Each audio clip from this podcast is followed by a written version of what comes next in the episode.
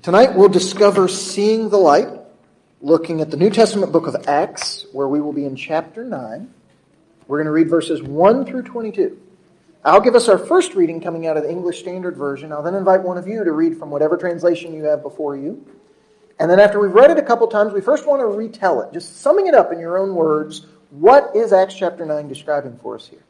Then we want to discuss what were some of the details that really stood out to you. Some of those may have been things that I brought up as I preached on this same passage this morning. Some of them may have been things that you and your family have talked about as you've thought about this passage throughout the day today. Some of them may hit you right now, just as we read it together. Just what are some of those details that really stood out to you? And then we want to spend our time together answering four questions. What does this tell us about God? What does it tell us about people? Critically, how will we personally put this into practice. As we see Saul, as we see Ananias being responsive to the word of Christ, how will we respond to the word as we receive it here? And then who needs this that we're going to tell? Saul came out of the waters of baptism and within days was telling people Jesus is the Son of God. No excuse in the world why we can't do the same. So, as we read this together, we want to get our minds rolling with what might be places, what might be situations, who might be people, where there's something from this that we know there's something we could share to show them Jesus as we start this new week. Acts chapter 9, beginning with the first verse. This is the English Standard Version. But Saul, still breathing threats and murder against the disciples of the Lord, went to the high priest and asked him for letters to the synagogues at Damascus, so that if he found any belonging to the way, men or women, he might bring them bound to Jerusalem. Now, as he went on his way, he approached Damascus. And suddenly, a light from heaven shone around him. And falling to the ground, he heard a voice saying to him, Saul, Saul, why are you persecuting me? And he said, who are you, Lord? And he said, I am Jesus, whom you are persecuting. But rise and enter the city, and you will be told what you are to do. The men who were traveling with him stood speechless, hearing the voice, but seeing no one. Saul rose from the ground, and although his eyes were opened, he saw nothing. So they led him by the hand and brought him into Damascus. And for three days he was without sight and neither ate nor drank. Now, there was a disciple at Damascus named Ananias. The Lord said to him in a vision, Ananias. And he said, Here I am, Lord. And the Lord said to him, Rise, and go to the street called Straight, and at the house of Judas look for a man of Tarsus named Saul. For behold, he is praying. And he has seen in a vision a man named Ananias come in and lay his hands on him so that he might regain his sight. But Ananias answered, Lord, I have heard from many about this man, how much evil he has done to your saints at Jerusalem. And here he has authority from the chief priest to bind all who call on your name.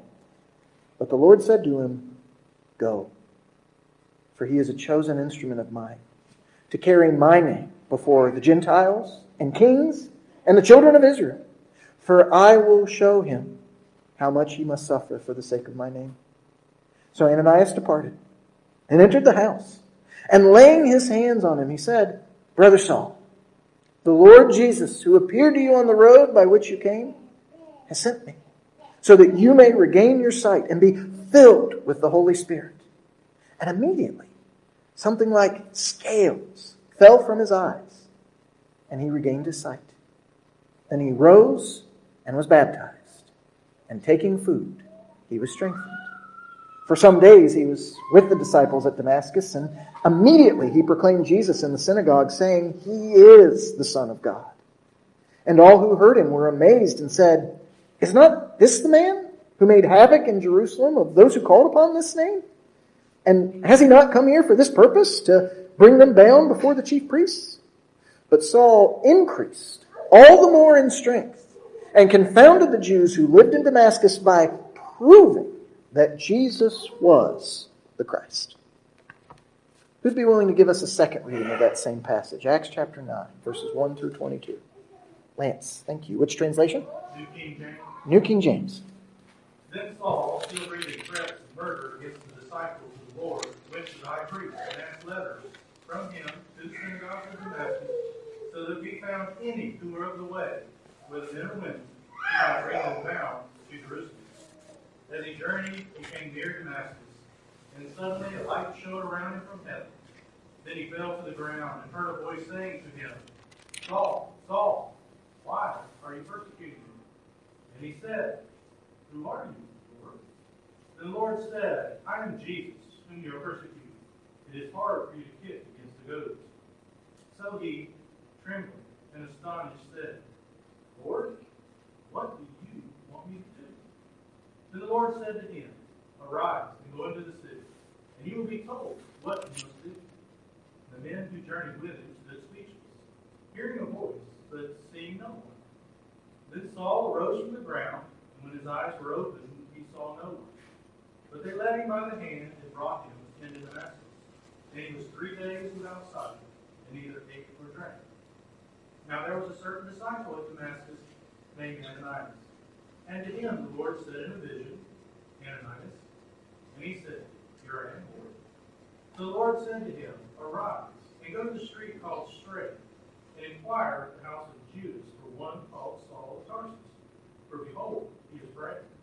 And in a vision he has seen a man named Ananias coming in, and putting his hand on him, so that he might receive his sight. Then Ananias answered, Lord, I've heard from many about this man, how much harm he has done to your saints in Jerusalem. And here he has authority from the chief priests to bind all who call on your name. But the Lord said to him, Go, for he is a chosen vessel of mine, to bear my name before Gentiles, kings, and the children of Israel. For I will show him how many things he must suffer for my name's sake. And Ananias went his way and entered the house, laying his hands on him, he said, Brother Saul, the Lord Jesus, who appeared to you on the road as you came, has sent me that you may receive your sight and be filled with the Holy Spirit. Immediately there fell from his eyes something like scales, and he received his sight at once, and he arose with that. So when he had received food, he was strengthened. Then Saul spent some days with the disciples at Damascus. Immediately he preached the Christ in the synagogue that he is the Son of God. Then all who heard were amazed and said, Is this not he who destroyed those who call on this name in Jerusalem? And he's come here for that purpose, so that he might bring them bound to the chief priests. But Saul increased all the more in strength and confounded the Jews who dwelt in Damascus, proving that this Jesus is the Christ. Thank you very much. So now we've got to hear it a couple of different times now. So, how would we sum this up?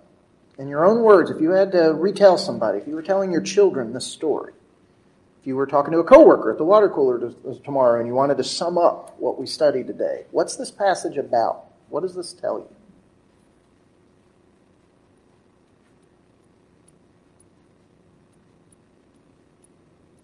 Gwen, get us started.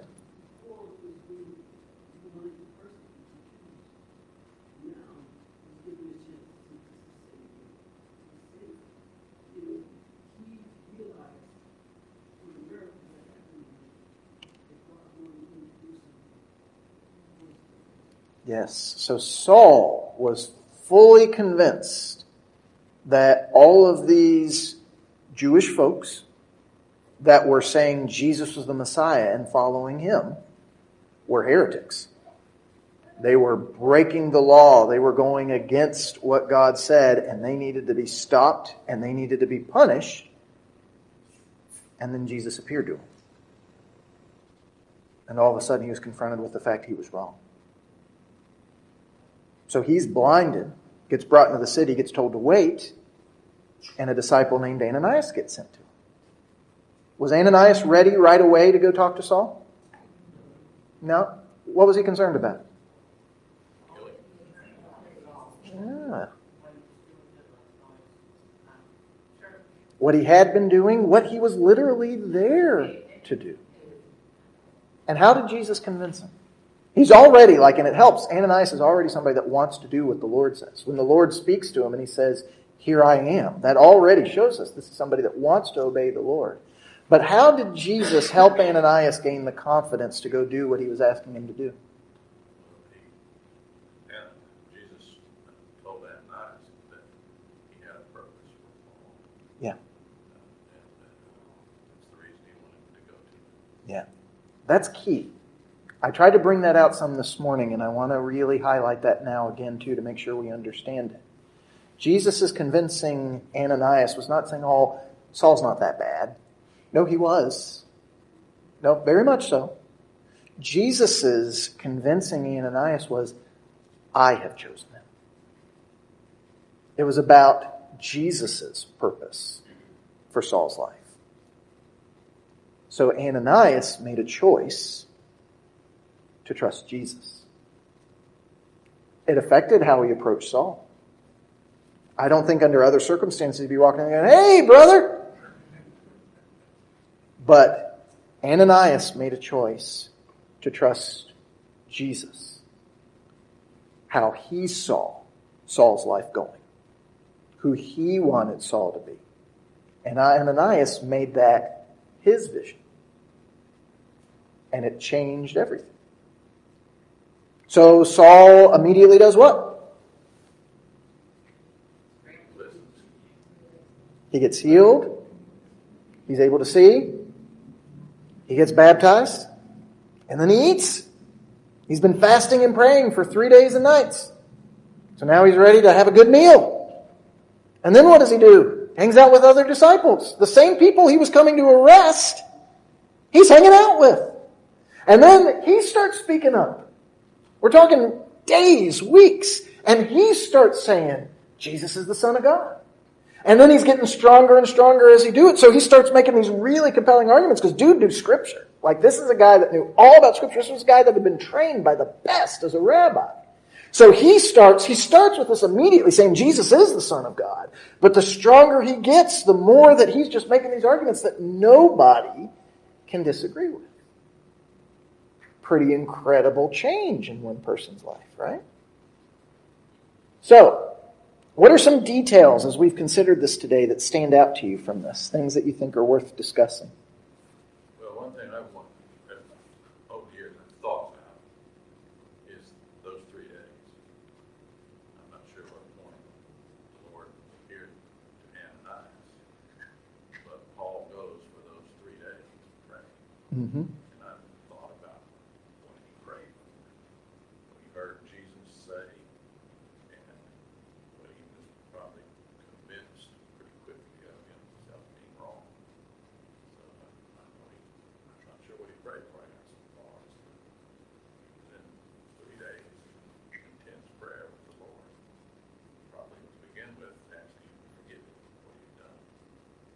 And there's an important connection that Larry's drawing out here that you're going to see a few times now, as soon as next week, even. Whenever there are people that are reaching the point where they are seeking the Lord, he demonstrates this incredible responsiveness of sending people to them so that they're able to do what they want to do. See, sometimes we chop these stories off too soon. See, sometimes we have folks that say, oh, well, just pray to the Lord and then you're good. Well, we know that's not right. But then we respond and we say, well, no, that can't be right because there's these other passages that say the Lord doesn't listen to sinners. But then we read stuff like Saul here in Acts 9, and we read stuff like Cornelius that we're going to get to in Acts 10, and we're like, oh, but that doesn't really fit the way we like to talk about it, so how are we going to do it? You're reading too small. Got to look bigger. And the bigger picture is whenever someone is seeking the Lord, the Lord makes sure someone is sent to them so that they know what they need to do. And when they are told what they need to do, what do they do? They do it immediately. Saul immediately was baptized. Cornelius and his household immediately are baptized. So we try to draw these lines between, well, at what point are you saved, and at what point does God listen to your prayers, and at what point. None of that is the way Scripture ever describes it. That's all stuff we do to the text. If we step back and just see what we're, what God is saying, We see here a God that wants to save us. And whenever people are seeking him, he provides exactly what is needed so that that can happen. That's who God is. He gives them a choice. Yeah. He puts that, I still think they have a choice. Yeah, absolutely. But he puts, he puts And so Saul made that choice. It meant giving up all sorts of stuff and standing and confidence that he had had in life. And he would say 30 years later, absolutely worth it. Other things that stand out to us from this particular passage. I think, um, uh, I believe that Saul already had some Mhm. about who Jesus was. Um, and he fought against those convictions, the prick that, um, you know, Jesus laid before him. But also, when he stayed with the disciple, I think when we look at verse two, and, um, the purpose why he was going there, find those that was in, mine says, this way. Yeah. Um, I think, um, the other translation says, the The way. way. Um, and so, even though he was an educated man, and surely that still was an advantage to have had some education, because that all the more may have been why he kicked so hard. Um, but to stay with them and then to get to, uh, I, I don't want to say educated, but he needed to learn more about what this way or the way was, because there was only one. Yeah. And it was obvious, um, he was, um, was on the wrong path, you know, in his, he thought he was doing God's work, but he was Yeah. not at this point. And a point Julia draws out here that I also wanted to be sure to emphasize. Notice here that the word Christian isn't used because the word Christian hasn't been spoken yet. We're still two chapters away, probably five to ten years in terms of timeline before that word even gets spoken by anybody. So at this point, if you were a follower of Jesus, one, you were Jewish, maybe a Samaritan at this point, but you were by and large Jewish, and you were referred to as a disciple a completely devoted follower of Jesus, or you refer to as belonging to the way. Jesus is, and throughout Acts, you see this a few different times, those belonging to the way. So there's more going on here than Saul realized. It probably seemed pretty clear to him, and he says that in some of his later recollections in Acts when he tells this story himself. He references it in some of the letters that he writes where he was really sure that these folks were false teachers and he needed to do everything he could to stamp them out. But it was all based on the idea that Jesus hadn't actually risen. And as soon as he was confronted with the fact that Jesus is alive, he had to rethink everything. And all of that knowledge and all of that training he had, it would be put to incredible use, but not the use he thought it would be. Christine, what did you have for us? What strikes me is the way these two men answer Jesus. Yeah. Saul says, Who are you? And Ananias says, Here I am, Lord. Yeah, what an interesting point. Almost, it's like Saul didn't know him. Yeah. I don't see how he could, but, but who else could it be? Yeah. And he clearly understood it was divine. And as I alluded to, there's enough similarities here that I just can't imagine the Spirit did it by accident. But if you look like back to the Old Testament in Ezekiel, you know, you've got the, the wheel within the wheels and this amazing chariot that appears, you know, to Ezekiel as he's there in exile. And towards the end of the chapter, the likeness of the glory of God is described as being incredibly bright. And a voice speaks and Ezekiel falls down and there's just so much similarity here that it was undeniable for Saul that I'm having a God experience right now. What shocked him was that, and his name is Jesus. That was not the part he was expecting. Saul very much wanted to serve and please God. He never imagined Jesus was there with him. He had heard that heretic Stephen say, Oh, I see the Son of Man standing at the right hand of God, and he was furious. But no, wait, he actually is. This blinding light, this divine voice, this Ezekiel like experience. Jesus was not who he thought he was. And experiencing that changed everything. Other details that stood out to us. Jay. Well, in verse 22, what did he do when all this took place? He started teaching. And I can see his using his education and realizing the scriptures that were alive to him. They, they just opened him up. And he could start saying, This is Jesus. Yeah. Now it makes sense. I just, I just like that, what he was telling me. Yep. Because um, he, because those people weren't, you know, they knew the scriptures too, but he was reproving them Yeah. as Jesus. Still exciting to hear his call. Well, so here's the good news. Flip over to Acts 13 when he goes into a synagogue during his first missionary journey. And that's the kind of stuff he was preaching. Read through some of the letters that he wrote, some of what he says about God's promises to Abraham being fulfilled by Jesus in Galatians, some of the things that he says about faith and how it ultimately led to Jesus in Romans. And you can see exactly what it was he was saying because we have it right there. And a point that I can't help myself but to make as we draw it out here the message is Jesus. We want to make the message other things. We talk a lot about what we should be saying.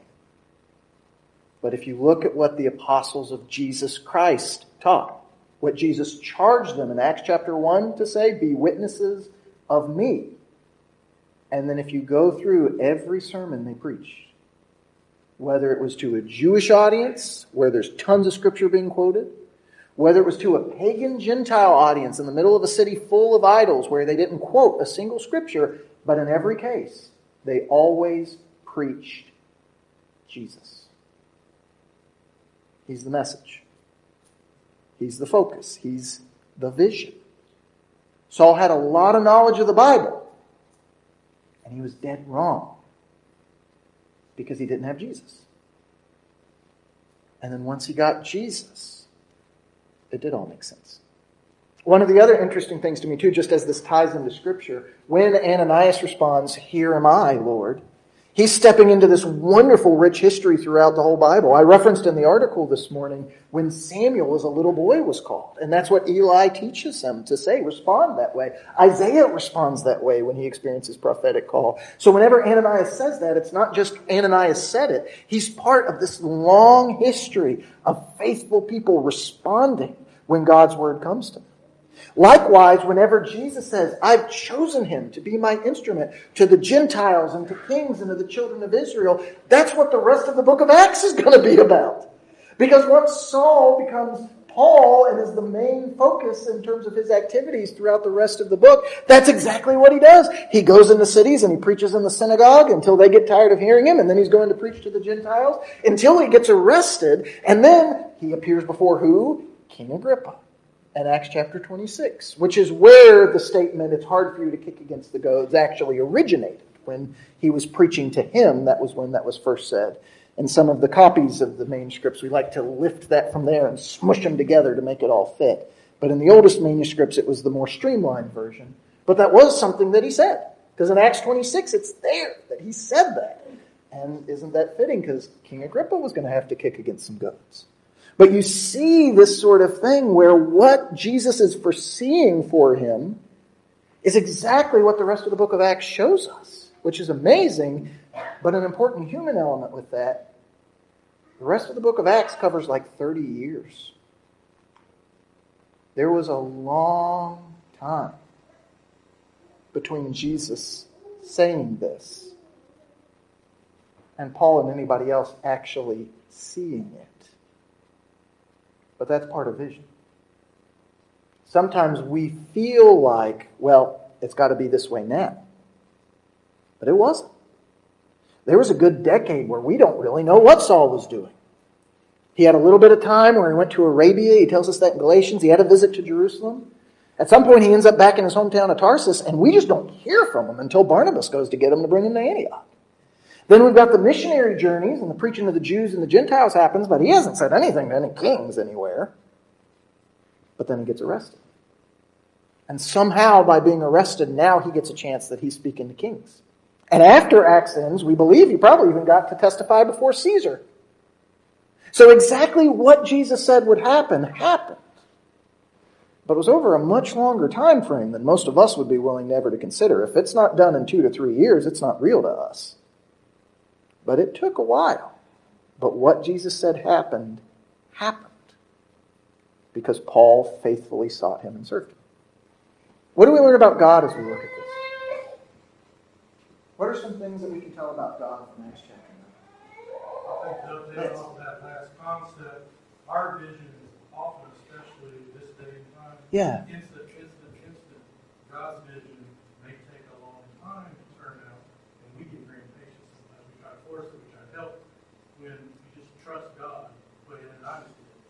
way. Yep. Great point, Lance. Thank you. Laney. He knows best. Yeah. He chose just as Saul was good at his job and persecuted Jews. He was just as good at teaching. Yeah. So we've got this reality of God choosing, like he chose Paul, Saul. We've also got this reality, and it's tied into part of how you said that too, Laney, that I think is interesting. When you persecute followers of Jesus, for Jesus it's the same as persecuting him. So it's almost like the inverse of when he said, Whatever you do for the least of these, you did for me. This is like the negative version of that. Like, as far as we know, Saul had never had an earthly reaction with Jesus before this. But by virtue of how he was treating Jesus' people, he was doing it to Jesus. That's how seriously Jesus takes our identity as part of his body. What happens to us is like it's happening to him. That's how he sees it.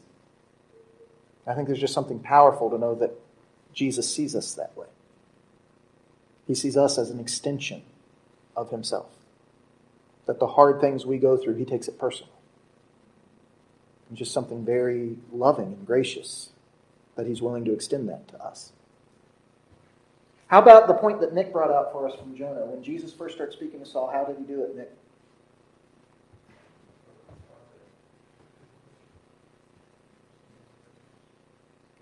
You only had 35 minutes notice. when He started off with questions. he started him off with a question, right? Saul, Saul, why are you persecuted? That's how God speaks to us. Right? So he was taking personally how Saul was persecuting his people. But when Jesus speaks to him, he asks him a question.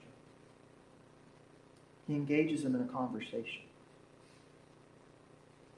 And how does Saul respond? Who are you, Lord? He could tell it's Lord. Like he could tell this is somebody that's divine. He had no idea this was Jesus. So Jesus speaks to him. They get into a conversation. That's how God relates to us. I mean, he could have struck him with lightning on the road to Damascus. That's how some of us act like God behaves, but that's not who he is. And Jesus shows us. And part of Jay's point about how all of Scripture makes sense, we can see that Jesus is that way, and we're like, oh, well, but that's Jesus. He's all love and grace. Except God did the same thing with Jonah hundreds of years before. This is who God is. When we look at Jesus, we see God more clearly. And the way that he chooses to relate to us, he wants to talk. He wants to ask us questions. He wants to convince us. He doesn't want to make us. He wants us to choose. So he's going to approach us that way to get us into that space. That's how much God loves us. It's incredible. Other things that we see about God from this passage, Lance? God has many servants out there ready to help. Yeah. Sometimes we think we're alone and you know, somebody else should do it. Guess what? A lot of times we need to look in the mirror. I need you, God, sir. I need you, like, and I said, okay, God. Here I am, Lord. do you do? Let go. And part of it is recognizing when we hear the word of the Lord. You see, I think we like to make this excuse that unless we hear like Morgan Freeman's voice in the middle of the night saying, go do this. Like, well, God doesn't speak to us that way. But if you know God's word, if you have put on Christ in baptism and the Holy Spirit dwells in your heart through faith, there are going to be times where God is calling you to do stuff. The question is not whether or not he's calling you. The question is whether or not we're listening. Ananias listened. Jay, what were you going to say for us? Well, you brought up the point of, uh, liking, old liking, and what came to mind was Ja- James and John. I was thinking that's probably how I would have reacted to us all. Yeah. God sent a little liking to take care of this problem. You know, Yeah. and I know that's not what's put down in our hearts, but that's, that's the way to think. It's- That's the easiest way to get rid of the problem. And he took a great problem to the church and turned it into a great blessing. Excellent. God works in mysterious ways. If Saul's life had ended on the road to Damascus, think of what Christianity as a whole would have lost. As Lance said at the beginning, God sees bigger and better than we do. So part of it is learning to trust that. Larry? Well, wasn't thinking about that, but I do think there would have been somebody that came along and all, it's all right. You know, we talk about God, he spoke to me.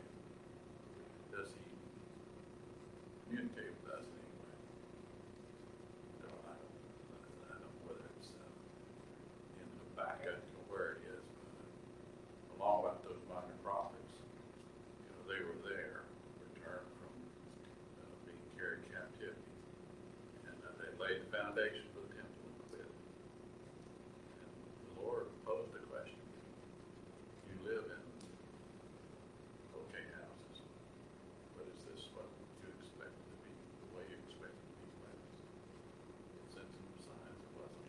So sometimes I think the Lord does communicate with us as to how we're following Him, we're being blessed or not. Thank you, Larry. Christine, were you just drawing my attention to him, or did you have something too? Um, I just felt like that God knew that it was, it wasn't take a small voice to change Saul's opinion. So instead of zapping him with lightning, he had to do something, you know, equally grandiose. I hate to say that word, but, you know, something that would really catch his attention. And it wasn't wasted. No, not at all. God's grace to him was not in vain.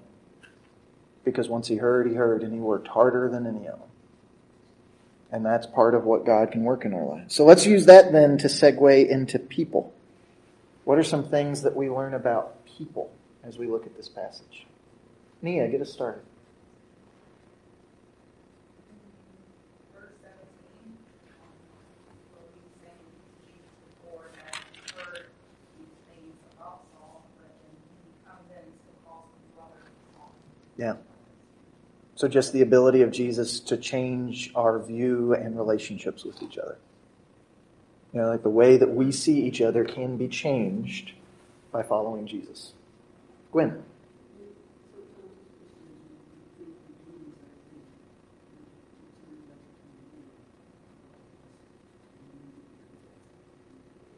Yeah. Gwen's bringing out an important point here, and there's some theologians and commentators that I think overemphasize this too much. But I think there's something in it that's worth touching on, and Gwen hit on it in a really beautiful way. So we like to talk about Acts chapter 9 as the conversion of Saul, right? So some theologians and commentators really try to hammer the point, because I think sometimes we think, well, this is when he converted from Judaism to Christianity, but that is factually inaccurate. Like Saul continues to observe much of the law of Moses throughout his life. He just sees Jesus as being the ultimate fulfillment of it. This is not when he said, "Oh, hey, I'm going to start eating bacon now." Like, well, eventually he wouldn't be comfortable eating whatever. But this was not converting from Judaism to Christianity. This was recognizing Jesus is the fulfillment of Judaism. Jesus is the one that all of Judaism was pointing to. But this is still a conversion. This is a conversion from not knowing Jesus to knowing Jesus. And that's a conversion that any of us can relate with. Even if we've been brought up knowing the Scripture, sometimes we know the Scripture, but Jesus is one of many characters in it. He's not the one the story is about. You know, there's Adam and Eve, and there's Noah, and there's Jonah, and then there's Jesus, and the crucifixion, and Easter, and, and then there's Paul, and he did some stuff too, and that's pretty cool. But that's that's not the story. Jesus is the focus. And when we as people get Jesus, the rest of it starts to make sense. It starts to change everything else for us. So we all need converting, even one of the most observant Jewish people around.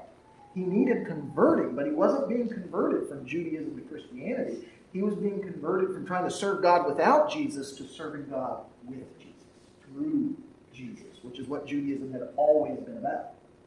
And then that's what he was focused and you see that all throughout his letters where he hammers that point. No, y'all, you don't need to go try to convince the Gentiles to be Jewish. What you guys were doing as Jews, that was so this could happen, so that through Jesus, they could become part of the same family. That was the focus of Scripture, and that is what this conversion accomplished. And many of us will have times in our life where we need converted to Jesus. Not just converted to Scripture, not just converted to rules, but converted to Jesus. And then all of a sudden, it all starts making a whole lot more sense. Julia, what do you have for us? Um, you kind of touched on what I wanted to say, to, to focus on verse seventeen. Um, I wanted to say about Ananias and the kind of person that he had to have been, you know, first of all, God chose him to do it. Right? But then knowing the, all that Paul had been doing in the church and um, the purpose of why he, uh, Paul was there, um, you know, it's enough to put fear in me, and, and I'm certain that all those who knew and had fear in them too, Ananias included. But his approach to Paul was that out of love. He hadn't been baptized yet, but he still referred to Paul as brother Saul, brother Saul.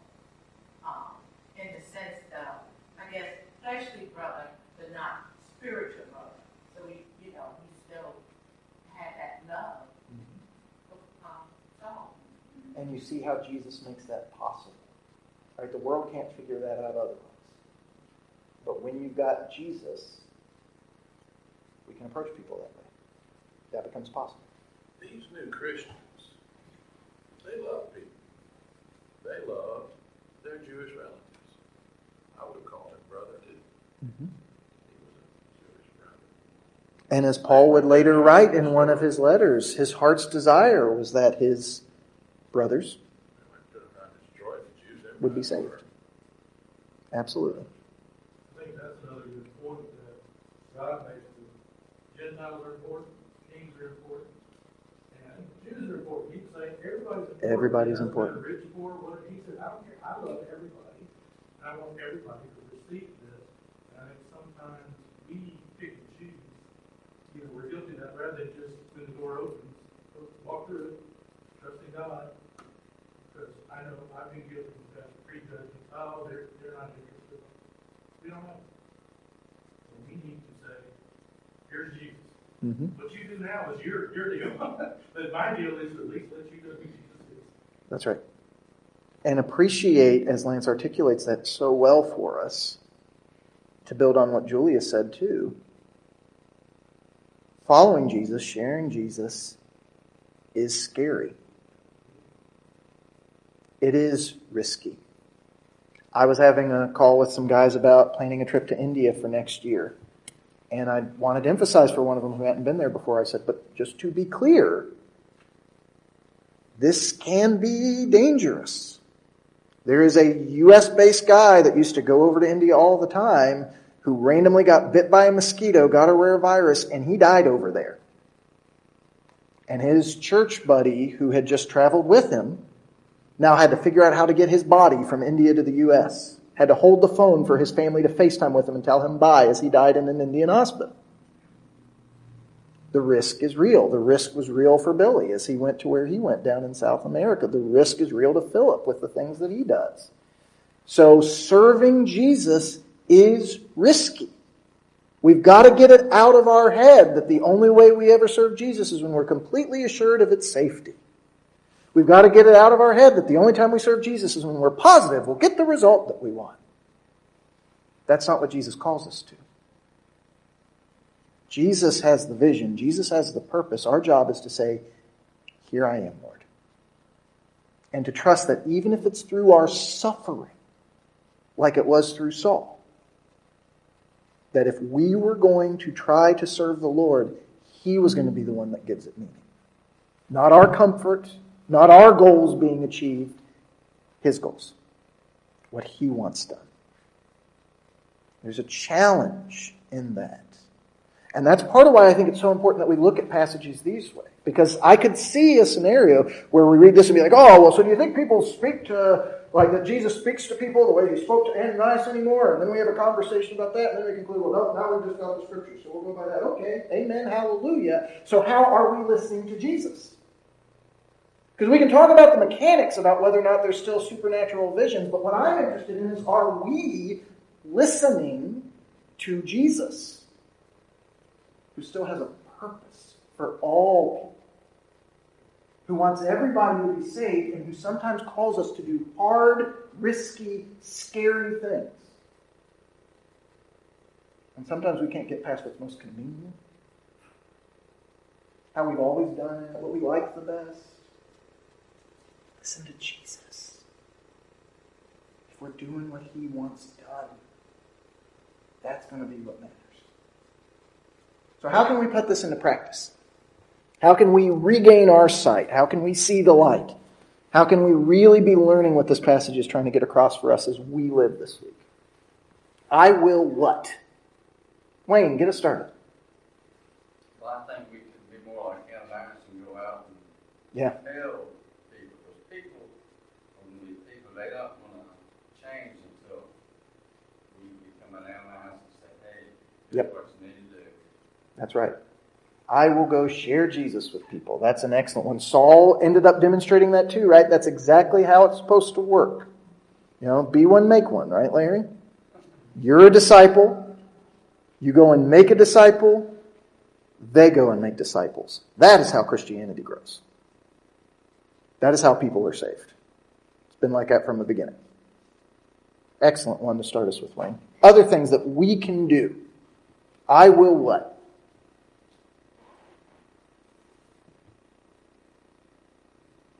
Lance.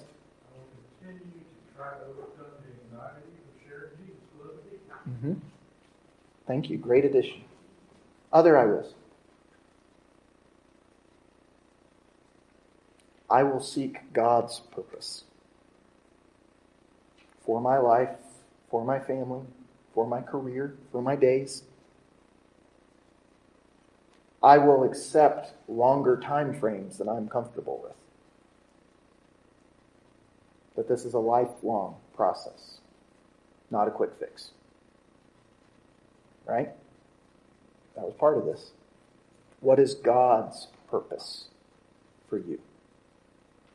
For your life? What does He want to accomplish through you? That's what you spend your life chasing. I will pray and fast to seek God's will. How was Saul's heart in that position so that when Ananias came, he was ready for it? He had spent three days going without so that he could just focus and talk to God. How are we focusing ourselves on what God wants, not just asking Him to rubber stamp what we want? See, there's something heartfelt there. It- I need to stop reading God's word and I need to start listening to God's word. Yeah, that's a great way to say it. I will listen to God's word. Excellent point.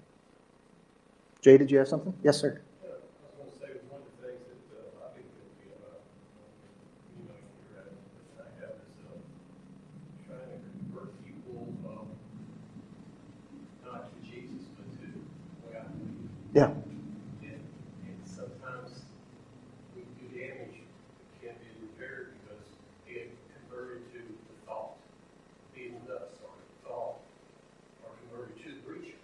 or, You know what I mean? And, and I get, get Jesus. That's the thing. Excellent point, Jay. So, with that in mind, who needs this that you will tell? What could be some situations, some specific people that maybe you can picture? You don't have to say their names, but there's ways you think there's something from this you could share and how going to do it. When?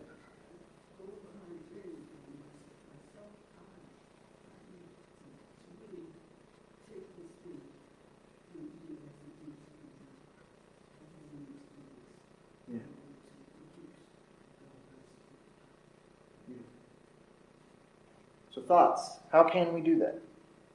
What could be some opportunities?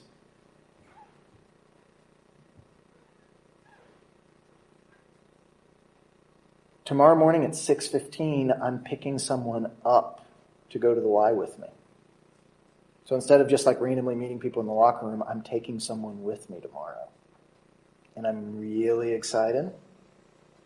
I am thinking that after we are done working out, there's this great table right outside the weight room. I'm going to take my paper Bible and I'm going to sit it down and we're going to spend at least five minutes just reading a passage and say a prayer just as people are going around there.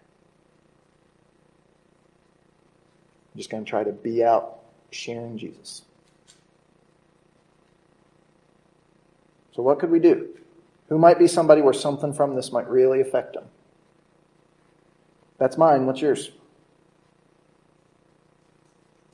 That wasn't rhetorical. Do you have anybody in your life that's seeking direction? Anybody in your life that's struggling with having a sense of purpose, sense of meaning? Sometimes, um, rather than with the people that change your life, you can call and give the scriptures and, um, be blue in the face. But a lot of times they're watching you. Yeah. And so the greater uh, lesson for them would be that the life you walk before them. And with Saul, it's both, right? Because there's something important to note there, because what Julie is saying is absolutely true. However, I'm not going to go easy on y'all. Okay? So I'm not, I'm just, I'm not. It's not who I am. It's not what God's called me to do. So brace yourselves. Sometimes some of us use that as an excuse. Well, I don't ever talk to anybody about Jesus, but it shows in my life. It should, but it's not an either or. It's got to be both.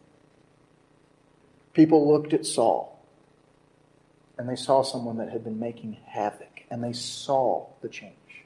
So that's true. And then they heard him say, Jesus is the Son of God.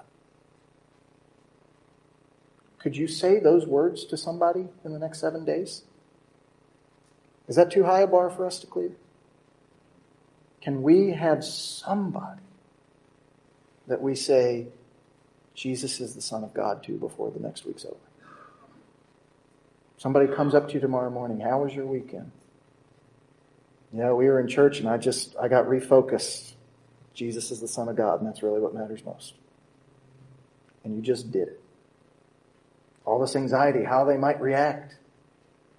But really, Jesus is the Son of God. Can we focus there? Can we make him our vision? Can we value him more than wealth, more than the opinions of people? As the verse of that song that rips me to shreds sang at the beginning of our service. He's our vision. He became that for Saul. He changed the world. Let's see what we can change this week, okay? All right. Which one of you guys didn't have a chance to do anything today? Lance, you didn't have an opportunity, did you? Would you mind praying us out? Because Wayne sang, and Nick led our huddle, and Jay did a prayer, and Larry did the Lord's Supper. And I don't want to put Ronnie on the spot because he doesn't like that, so I want to be considerate of my brother. So, Lance, would you mind leading us in prayer? Thank you. Heavenly Father, we do thank you for such a wonderful day.